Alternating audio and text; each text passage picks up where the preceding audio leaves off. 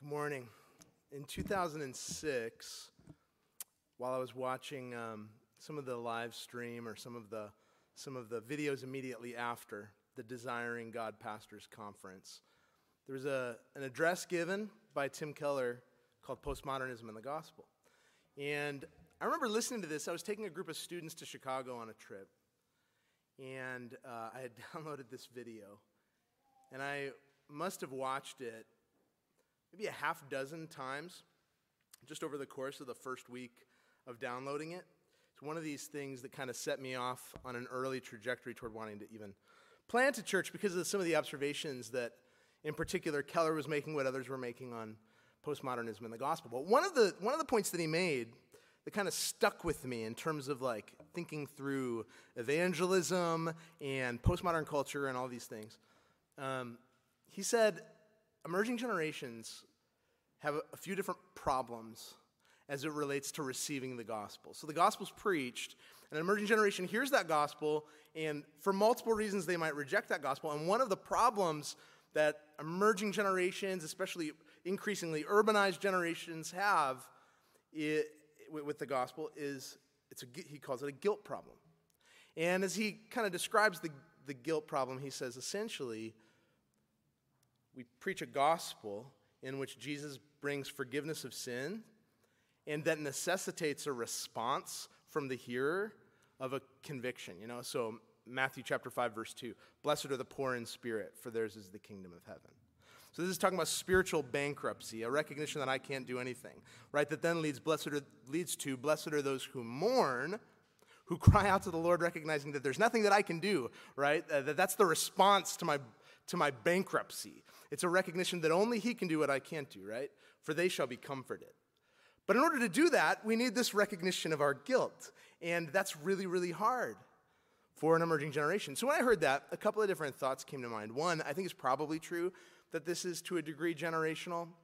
You know, I think older generations didn't have as difficult of a time recognizing human nature and depravity and sin because there was more of a moral framework rather than just um, an epistemological free for all, a, a postmodern uh, framework that says that nothing is nothing really is sin or it's dependent upon the hearer. And so I think to a degree it's it's generational. I think to another degree, it's not at all. I think to another degree, like we read the scriptures and we see that everyone has a, this guilt problem, that nobody likes to think of themselves as guilty, right? And so, uh, what should we do about it? Well, we could take the route of saying we need to find a way to communicate this gospel that doesn't require this burden of guilt, to which I say, no. okay, uh, I reject that quickly because otherwise we throw out the beginning of the Sermon on the Mount essentially. And we say these first steps that Jesus necessitates for the hearer to, to believe in this gospel that we're going to talk about this morning. And if you're here this morning and a friend brought you or you're watching online and you're, you're not sure what the gospel is, I just want to say we'll, we'll talk a little bit about it, but it does necessitate, as we'll see, this response of throwing ourselves on the mercies of, of God because of a recognition of our own sin. So I think there are other ways that we can talk about the gospel, but to uh, jettison the idea of a guilty verdict is to jettison the whole doctrine in, in the New Testament of justification and what Christ does for us in declaring us innocent despite our guilt. So I don't think that's it.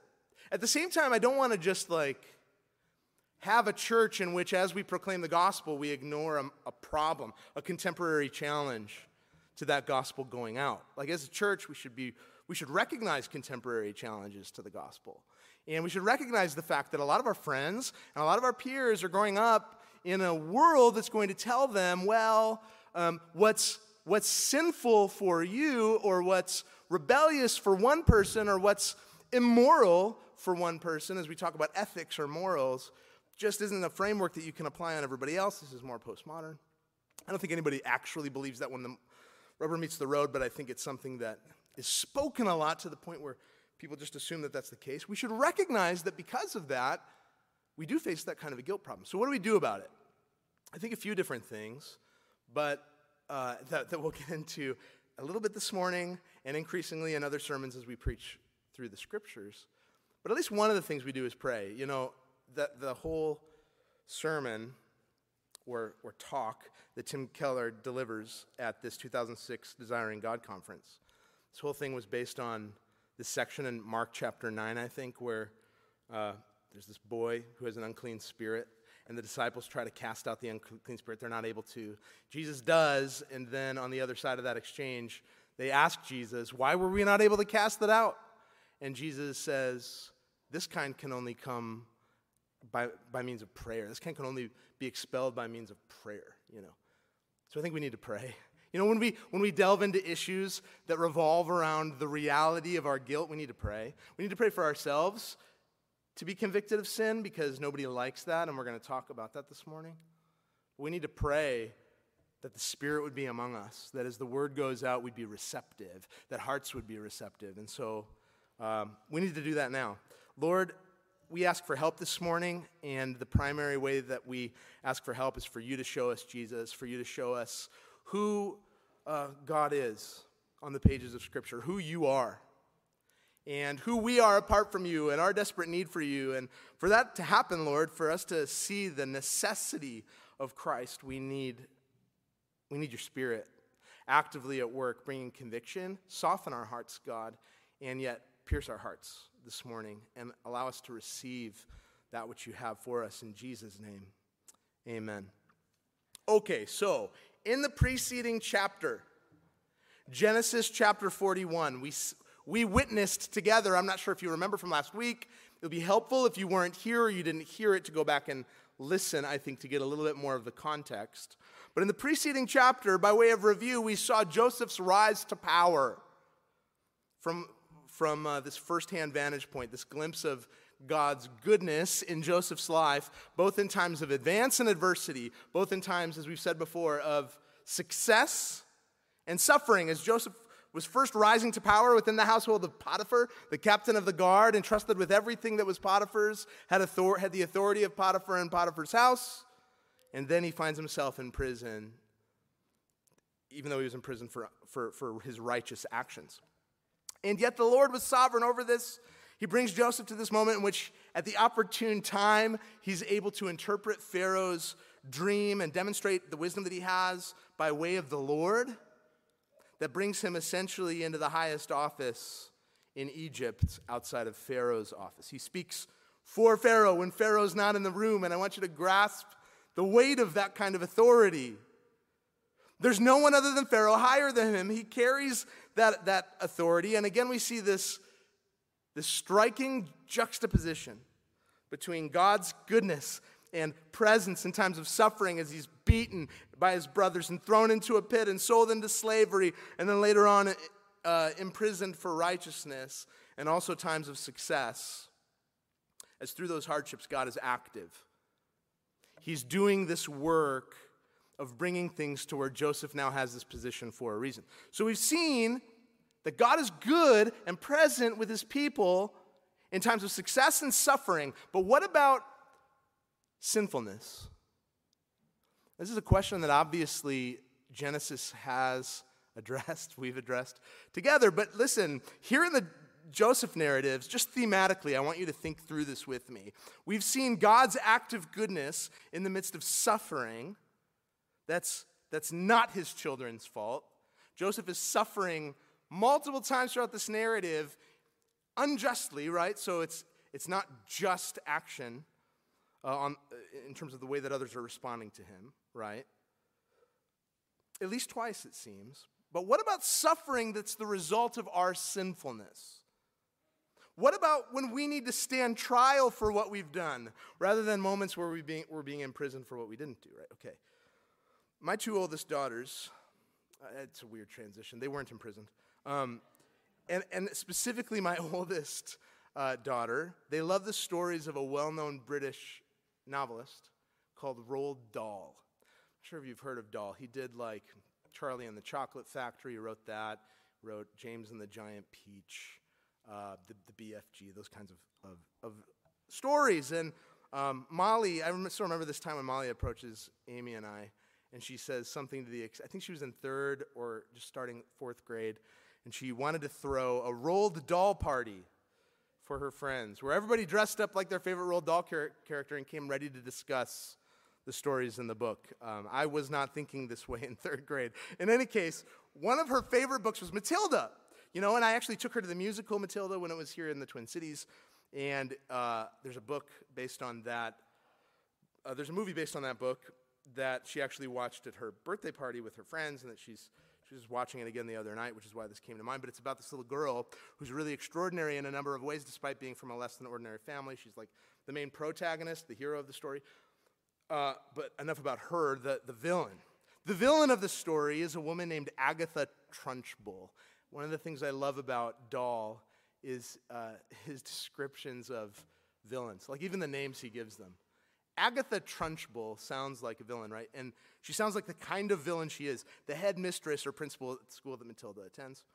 All right. Uh, she didn't choose this path because of her love for children, like a dedicated worker who really believes in kids or whatever. Quite the opposite. The more you get to know the Trunchbull, as the, the kids at the school call her, the more you realize that she likely chose this occupation for uh, similar reasons to why some wardens of prisons might choose theirs to see just punishment administered to those who are guilty in her from her perspective. And you know the things that she points to that are difficult about children actually can be difficult. That anyone who's worked with children for an extended period of time, anyone who actually is teaching in a school, that you experience this right? It's, these are realities um, the lateness, the lack of care toward their work, the mistakes, the immaturity at times. At times, right? These things are reality. But in her mind, that meant that they were undeserving of good things. So there's this th- scene in both the musical and in the movie in which there's this bowl of chocolates that she keeps out next to her, Agatha Trunchbull. And uh, this bowl of, of like really nice chocolates and she doesn't allow any of the children to have it. And so when her niece reaches her hand across the table toward the bowl of chocolate, she smacks it away really viciously. And then she grabs one and puts it in her mouth and she starts chewing and she goes, Mmm, much too good for children. You know? And that really summarizes, this picture summarizes the character of Agatha Trunchbull. We kind of, we joke around in the deck house a lot and grab the kids, mm, much too good for children. Um, Children can be troublemakers, and therefore, because they're troublemakers, that we're going to deny them good, the good things. It's understandable that this is Dahl's villain, okay? Jesus, in his Sermon on the Mount, would paint a very different picture of God's relationship with his children. He says, Ask and it will be given to you. Seek and you will find it. Knock and it will be open to you. For everyone who asks receives. The one who seeks finds. The one who knocks it will be open. Or which one of you, if his son asks him for bread, will give him a stone? Or if he asks for fish, will give him a serpent? If you then, who are evil, know how to give good gifts to your children, how much more will your Father who's in heaven give good things to those who ask him? How much more will your Father in heaven give good to his children? Desire good for his children. Instead of God the Father, knowing the life that he's able to offer people in Jesus, and how rich and how good and how true it is, then saying, much too good for children, much too good for sinners, much too good for those who will blow it, for those who will take it, for those who will receive it and still f- fail time and again. Much too good for those wicked people. Instead of that, he gives himself to those who ask. He reveals himself to those who seek. He opens the door to those who knock. He gives good things to his children. He doesn't withhold. Question is, how does he do that when he also knows that Miss Trunchbull's conclusions about children are actually true when being applied to humanity as a whole. How does God the Father respond to his children when what they deserve actually is death and curses? And that brings us into Genesis 42 because here we see something of another courtroom drama. So we've seen a series of courtroom dramas throughout Genesis. We see another one. In chapter 42, in which the brothers who sold Joseph now, in a way, stand trial for this, for really the next two chapters, for this injustice that they committed when they beat Joseph, threw him in a pit, sold him into slavery. Okay, a couple of chapters ago. While the last chapter showed Joseph's rise to power, the present chapter begins to show the reader some of the divine purposes behind it. And the longer the narrative extends, the more we see that playing out. And actually, the narrative doesn't end until Genesis 45, as we'll see in a few weeks, when Joseph tells his brothers the ultimate purpose of those events. He says, God sent me ahead of you to preserve for you a remnant on earth and to save your lives by a great deliverance. So Joseph is being cast in these narratives as a savior. He's a savior, but how is that possible when what the brothers deserve is judgment? You know, like we might think about Joseph in the prison a couple chapters ago, we might think, well, he needed a savior because he was there unjustly. Like he didn't do the act that he was accused of doing, and in fact, he did what was right. So he needs some kind of savior. But these brothers, they're guilty. So don't they need a judge instead of a savior? And it's like, well, Joseph does that too here. And so here we see one of the larger themes in the entire first five books of the Bible that then moves us forward into the biblical storyline, which is this theme of life and death, blessings and curses. A fundamental question begins to move the narrative forward, and that's this How is it possible for people who deserve death to find life? Isn't it true that the gifts of God are much too good for humans? All of the major commentaries of Genesis observe here the reality as one of them wrote. The events that follow are cast as a narrative picture that show the way to return to the gift of life that was lost in the garden. The story of Joseph is fashioned into a quest for the lost tree of life, a way toward life, though we're deserving of death. Okay, so we see that story beginning to unfold in three sections of the narrative this morning a foreshadowing introduction. So we'll see an intro that kind of sets the table for the events that we're going to read about in chapter 42. All right? Not only sets the table, but, but is predictive, okay? Then we see a rising courtroom drama. As that is stage is set, there's a rising tension in the story, and that tension comes is, is shown to us by way of a courtroom drama. So a foreshadowing introduction, a rising courtroom drama, and then two early verdicts. Two initial reactions that really are early verdicts of sorts. Like hasn't been handed down yet, but we start to see where things are going. Okay, so let's begin with a foreshadowing introduction, verses 1 through 5. When Jacob learned that there was grain for sale in Egypt, he said to his sons, Why do you look at one another? Right? Like, let's, let's go. And he said, Behold, I have heard that there is grain for sale in Egypt. Go down and buy it, buy grain for us there, that we may live and not die. So ten of Joseph's brothers went down to buy grain in Egypt, but Jacob did not send Benjamin, Joseph's brother, with his brothers, for he feared that harm might happen to him. Thus the sons of Israel came to buy among the others who came, for the famine was in the land of Can- Canaan. So, once again, right, we're not done with Jacob yet. And the reader, I think, is like, ah, why? Because um, Jacob, as we've seen in the past, kind of has a tendency to disappoint. Nevertheless, here he is back on the stage, off stage since chapter 37, but back here in 42. And as he comes back, the author uses him to set the stage for what's to come. He records his words to show us what's about to happen, essentially laying out the reason that the brothers need to head into Egypt. So, as chapter 41 left off, Joseph's interpretation, which was given to him by the Lord, is shown to be correct. There's a great famine. It has now actually spread across the land. The brothers need to travel to Egypt in order to get grain. Just like a good introduction, it's summarizing the events, it's setting the scene for us. But it's, interestingly enough, it's more than that right? Jacob's words in this introduction actually predict the conclusion. They tell us how the story is going to end. And we saw this throughout Genesis, you know, in places like, oh, when, when Abraham is commanded to sacrifice his son Isaac, and Isaac comes to him and says, you know, in the beginning of the story, where's, where's the goat? Where's the ram for sacrifice? And Abraham sadly says, well, God will provide the sacrifice, right?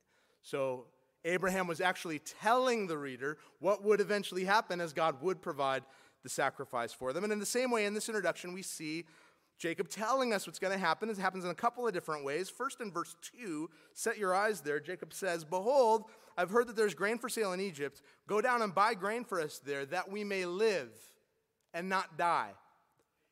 Okay, as we continue to see, everything, everything that's happened since the beginning of jo- the Joseph narratives, when he was thrown into the pit and sold into slavery, all of it has happened for that reason that God's people might live and not die. And again, it shows us this overarching theme of life and death, blessings and curses that we start, started to see in one, Genesis 1 through 3, see throughout the, the book, into the Pentateuch, that's the first five books of the Bible, and then the rest of the scriptures. And so the author foreshadows this moment when they realize that everything that's been done up to this point has been done that they might live and not die.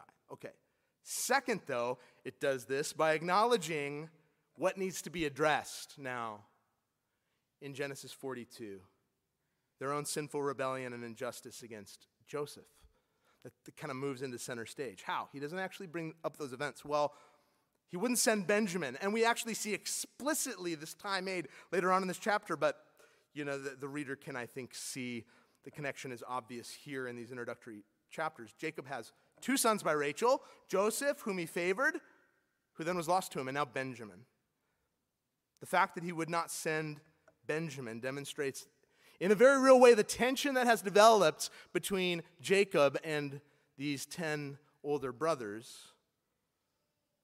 And while Jacob doesn't know that Joseph actually didn't die in the way that his sons claimed, but they actually sold him into slavery, now we start to see that the guilt of this injustice moves a little bit into center stage increasingly as the story goes on. So, what happens as these guilty brothers come before the one that they've offended? How do they present themselves to him? Well, that's where we move from a, short, a, a foreshadowing introduction to now a rising courtroom drama. Takes us all the way, so from 6 to 25, I would put as the rising courtroom drama. But we'll just, let's just read the first three verses, 6 through 8. Now, Joseph was governor over the land. He was the one who sold to all the people of the land. So Joseph had authority and he had administration, right, under him. And Joseph's brothers came around and bowed themselves before him with their faces to the ground. Joseph saw his brothers and recognized them, but he treated them like strangers and spoke roughly to them. Where do you come from? He said. They said, From the land of Canaan to buy food. And Joseph recognized his brothers, but they did not recognize him. Okay, so this rising drama takes off pretty quickly here as the brothers make their way to Egypt. Joseph sees and recognizes them, but they don't recognize him. And there's a lot of reasons why they might not recognize him. Like a lot of understandable, I think, reasons on the outside of things. Okay, uh, they haven't seen him in many years. All right, they probably assume they probably assume he's dead. They sold him into slavery, so they assume he's not around anymore. At the very least, he's not going to be anywhere near where they see uh, the, the, the room that they've entered at this point, he's speaking through an Egyptian translator, according to verse 23. So they don't even know if he's understanding their Hebrew dialect. He's wearing all the trappings of an Egyptian officer uh, to the highest level, like a pharaoh. He has an Egyptian name. Okay, so there's a lot of reasons, but the most obvious one is from their perspective, who in their right minds would ever expect someone sold as a slave to have the authority of a king. You know, someone in Joseph's position coming in humbly to then be given the authority of kingship. Right? Well, in the same way, these sons would actually disregard Joseph's dreams in chapter 37. Who in their right minds would imagine an entire family bowing down to the youngest? Even Jacob has a problem with that, as favored as Joseph was. They consistently, in other words, these brothers consistently fail to recognize what God is doing to save them through Joseph. Joseph recognizes them in verse 8, but they fail to recognize him. As we'll see in just a minute, Joseph recognizes it as something of a fulfillment of these dreams, right? In which the stars and sun and moon are bowing down to him, the, the brothers' stalks of grain we're bowing down to his stalks of grain, bowing to both his authority and provision, you know, his authority and administration, which now he's overseeing as they're bowing down to him. The brothers are totally oblivious to this. And it's at the forefront of his mind. And it's the last thing they expect, right? And so some of this is this contrast between this new kind of heart that this character Joseph kind of predicts in the biblical narrative with these brothers who clearly have no discernment from the Lord. They have no discernment. They're not able to see. All right, but then things take a turn in this courtroom, the drama rising even more. Starting in verse 9, and Joseph remembered the dreams that he dreamed of them, and he said to them, You are spies. You've come to see the nakedness of the land. They said to him, No, my Lord, your servants have come to buy food. We're all sons of one man. We're honest men. Okay, pause there for a minute.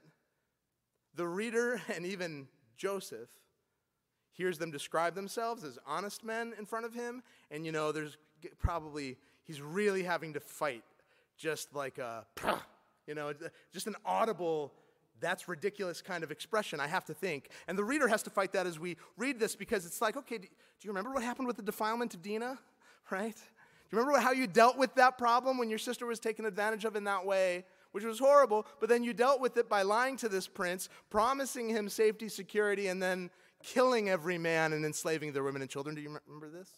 Do you remember how you not only threw sold uh, Joseph into slavery, but then you took this richly ornamented robe, tore it to shreds, dipped it in goat blood, and then said to your dad that he's, he's dead? You're honest men? This is really how you're going to posture yourself. Okay, so your servants have never been spies. Okay. He said to them, No, it's the nakedness of the land you've come to see.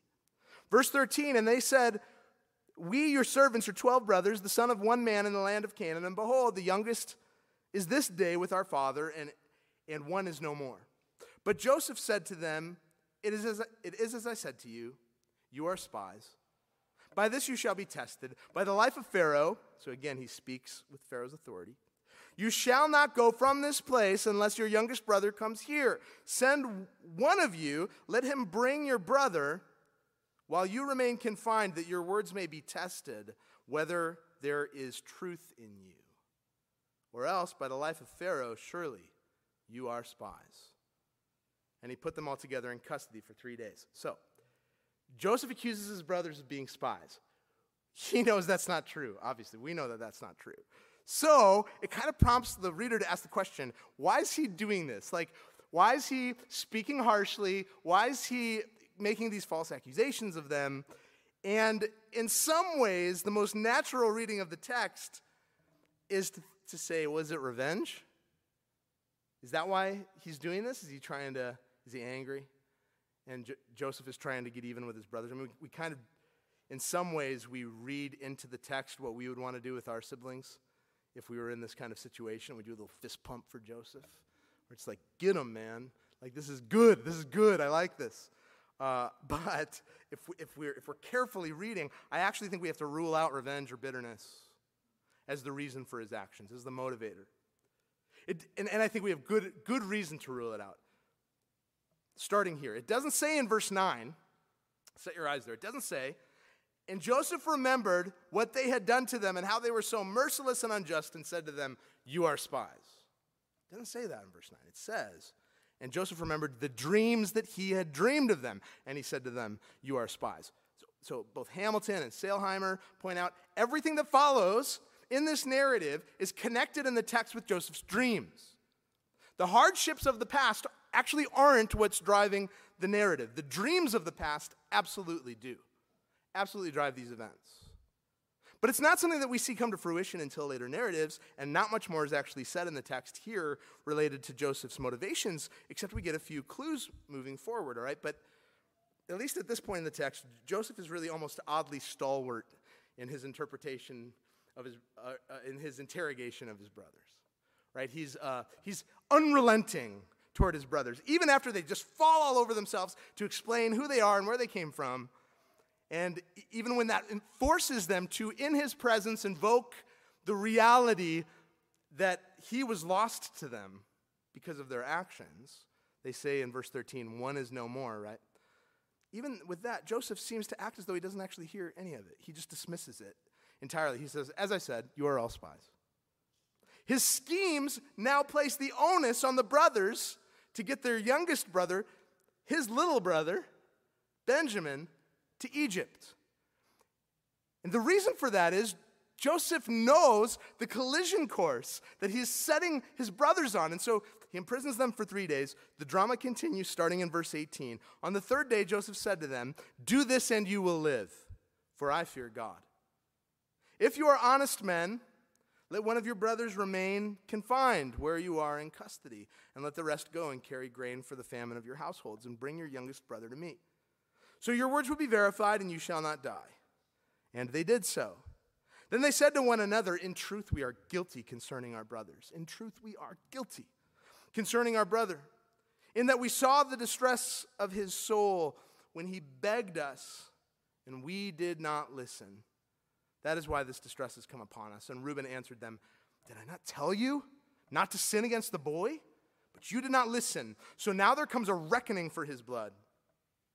They did not know that Joseph understood them, for there was an interpreter between them. So they're speaking in Joseph's presence. Joseph's hearing everything that they're saying. Joseph's understanding it very well, right? And look at how he responds, verse 24. Then he turned away from them and wept. And he returned to them and spoke to them.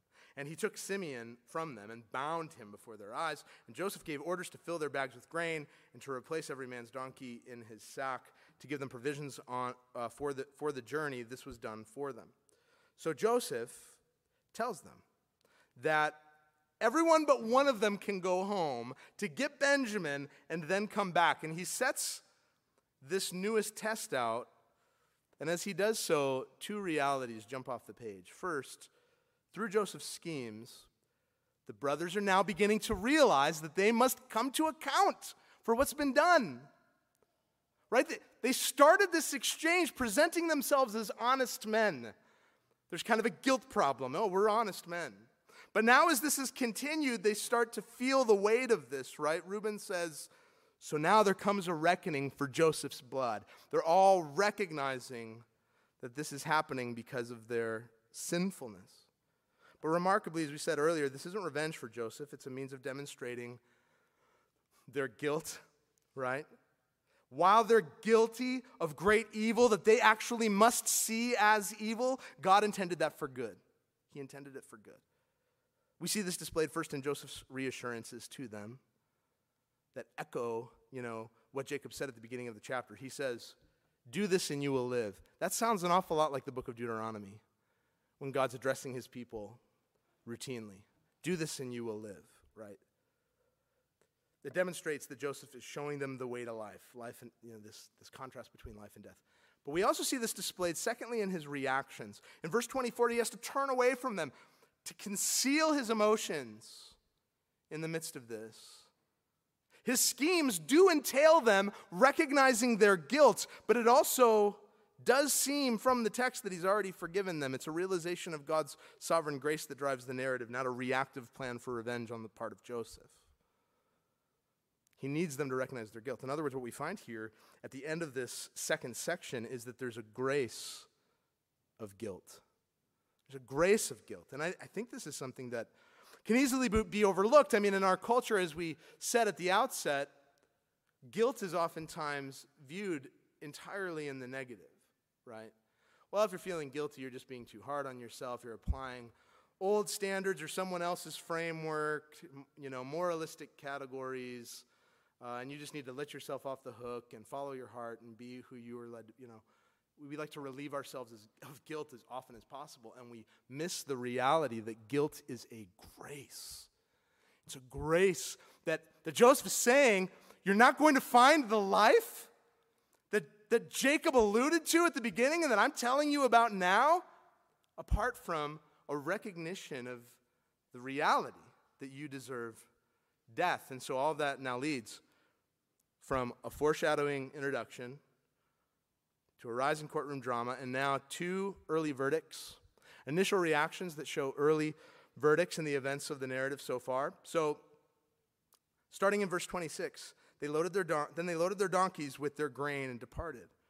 And as one of them opened his sack to give his donkey fodder at the lo- lodging place, he saw his money in the mouth of his sack. He said to his brothers, My money has been put back. Here it is at the mouth of my sack. At this, their hearts failed them, and they turned trembling to one another, saying, What is this that God has done to us? So the first initial reaction comes from the brothers when, after stopping for the night, because this journey from Egypt to where, they lived in Canaan was too long to make in a single day. Joseph knew this, right? They'd be staying for the night. And so as they stop, they look in their sack, and they find their money and they're extremely worried. They say, What is this that God has done to us? They're understandably worried because they're already accused of being spies, and now it's going to uh, it's going to appear as though they're cheats and thieves too, that they, they took the grain, but that they're keeping their money, that they're not paying for it. Right? But interestingly enough, the reader knows that Joseph has done this. And yet, the brothers aren't wrong in also saying that God has done this. There, there's a recognition going back to what they realized at the end of that second section that they are guilty. There's an early verdict on their part that recognizes God is bringing judgment. As, as Victor Hamilton writes, he says, What they attribute to God has been perpetrated by Joseph. Without their knowledge, Joseph has been the vehicle God is using to bring these brothers to face reality. Joseph is not himself God, as he will say later on, but he is God's instrument. What reality is Joseph, is Joseph uh, confronting them with? The reality of their guilt. And that leads us to an, a second initial reaction in our text because, so the brothers are condemning themselves. The brothers see that this comes from God, that this is judgment. This situation has come about because of their past mistakes, but the brothers come back to Jacob. And essentially, they recount everything in the narrative to him in an abbreviated form. Their main focus is on the return of Benjamin, as Joseph intended. And look at Jacob's response in verse 36. Set your eyes there. And Jacob, their father, said to them, You have bereaved me of my children. Joseph is no more, and Simeon is no more. And now you would take Benjamin? All this has come against me. Joseph blames the boys. He says, You've done this.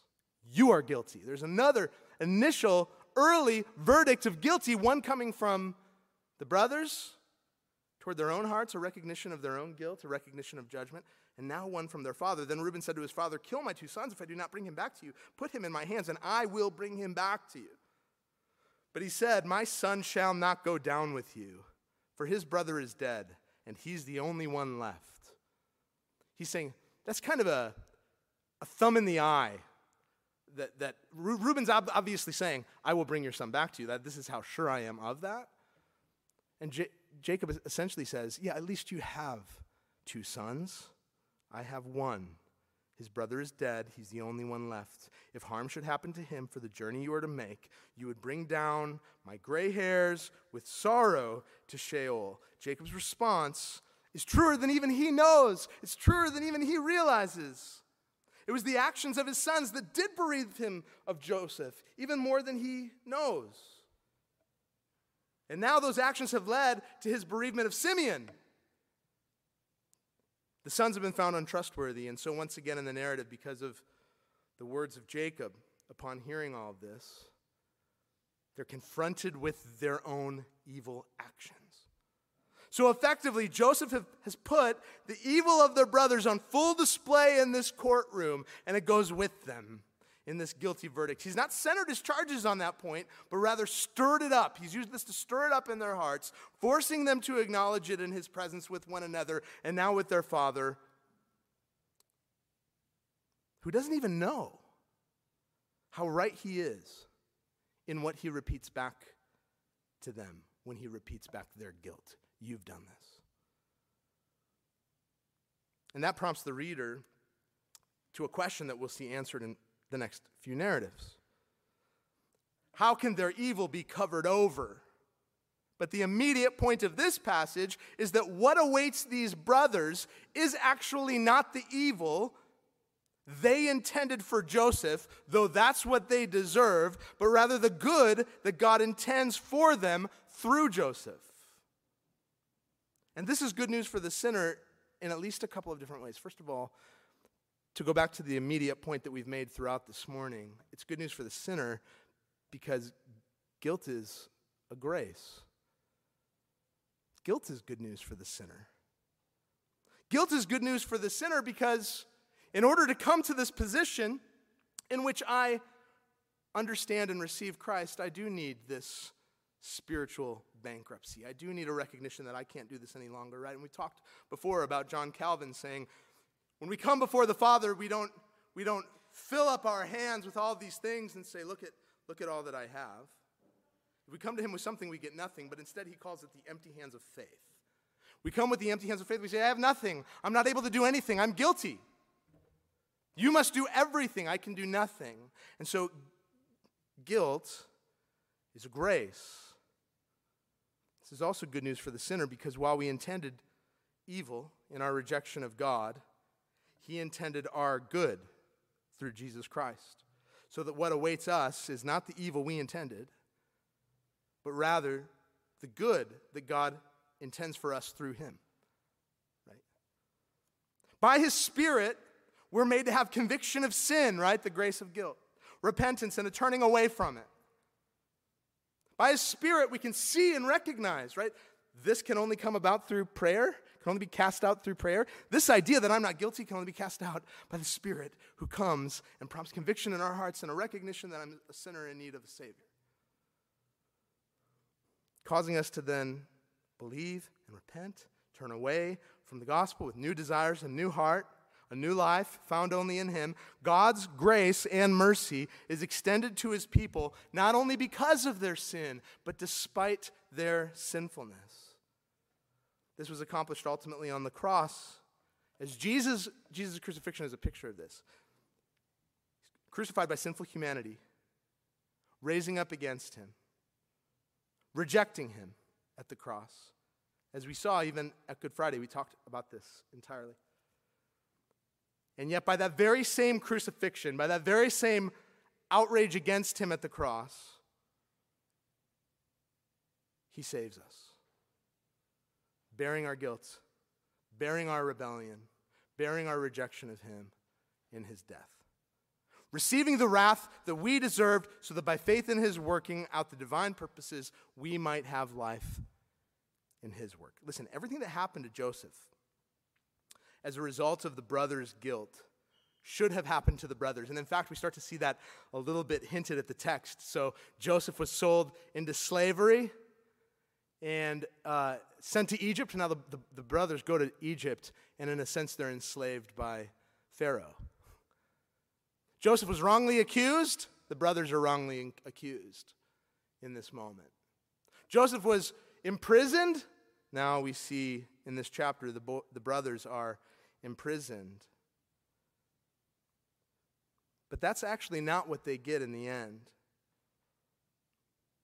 Instead of the things that happening to Joseph becoming the future reality of these brothers. It happened actually to Joseph. The whole point of the story is it happened actually to Joseph that through him they might find life. And everything that happened to Jesus as a result of our guilt should have happened to us. We were deserving to have that retribution poured out upon us. But instead, it happened to Jesus that through him we might find life. And so we proclaim this at the table each week Christ bearing our burdens. Jesus Christ going to the cross and for us shedding his blood, his body broken, that our bodies might not be broken, that our blood might not be shed, that we might be that we might enter into a new way of life with Him. And so this morning, if you're here and you're a believer, if you confess this, if you recognize your sinfulness, if you recognize your guilt, you recognize your need for a Savior, and you've thrown yourselves upon the mercies of Christ at the cross to save you, and you've, you've uh, been invited and welcomed into this new way of life through His Son, this meal is for you. This, this table is for you as we gather together. If you're not a believer, we ask that you'd observe. If you're here this morning and, and you don't know if this is what you believe, we ask that you participate, but participate by observation and asking questions. Or throw yourself on the mercies of Christ right now. Believe upon his name to save you because he, he's the only thing that can. And make this your first meal as a believer of the Lord's table, declaring this life saving death of Jesus.